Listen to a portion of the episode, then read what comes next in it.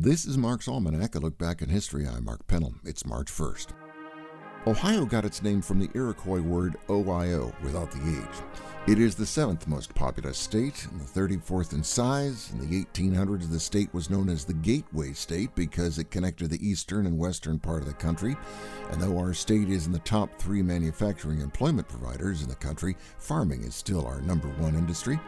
Along with our industry and the huge number of soldiers, 321,000, Ohio contributed more to the Civil War than any other northern state, leading to the nickname, even derogatory in the South, the Blue Jackets.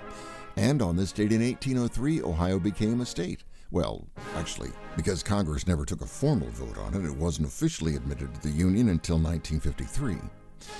And it was a letter from German Foreign Secretary Arthur Zimmermann to Heinrich von Eckardt the German ambassador to Mexico, basically stating that if the U.S. joined the Allies in World War I, von Eckardt was to go to Mexico's president to offer Germany's military and financial support if they attacked us from the south. In exchange, Mexico could get back its, quote, lost territory in Texas, New Mexico, and Arizona. British intelligence intercepted and decoded it in January, and on this date in 1917, the public was shown the text. This, of course, pushed us closer to war. And that's it for Mark's Almanac. We'll talk tomorrow when today is history.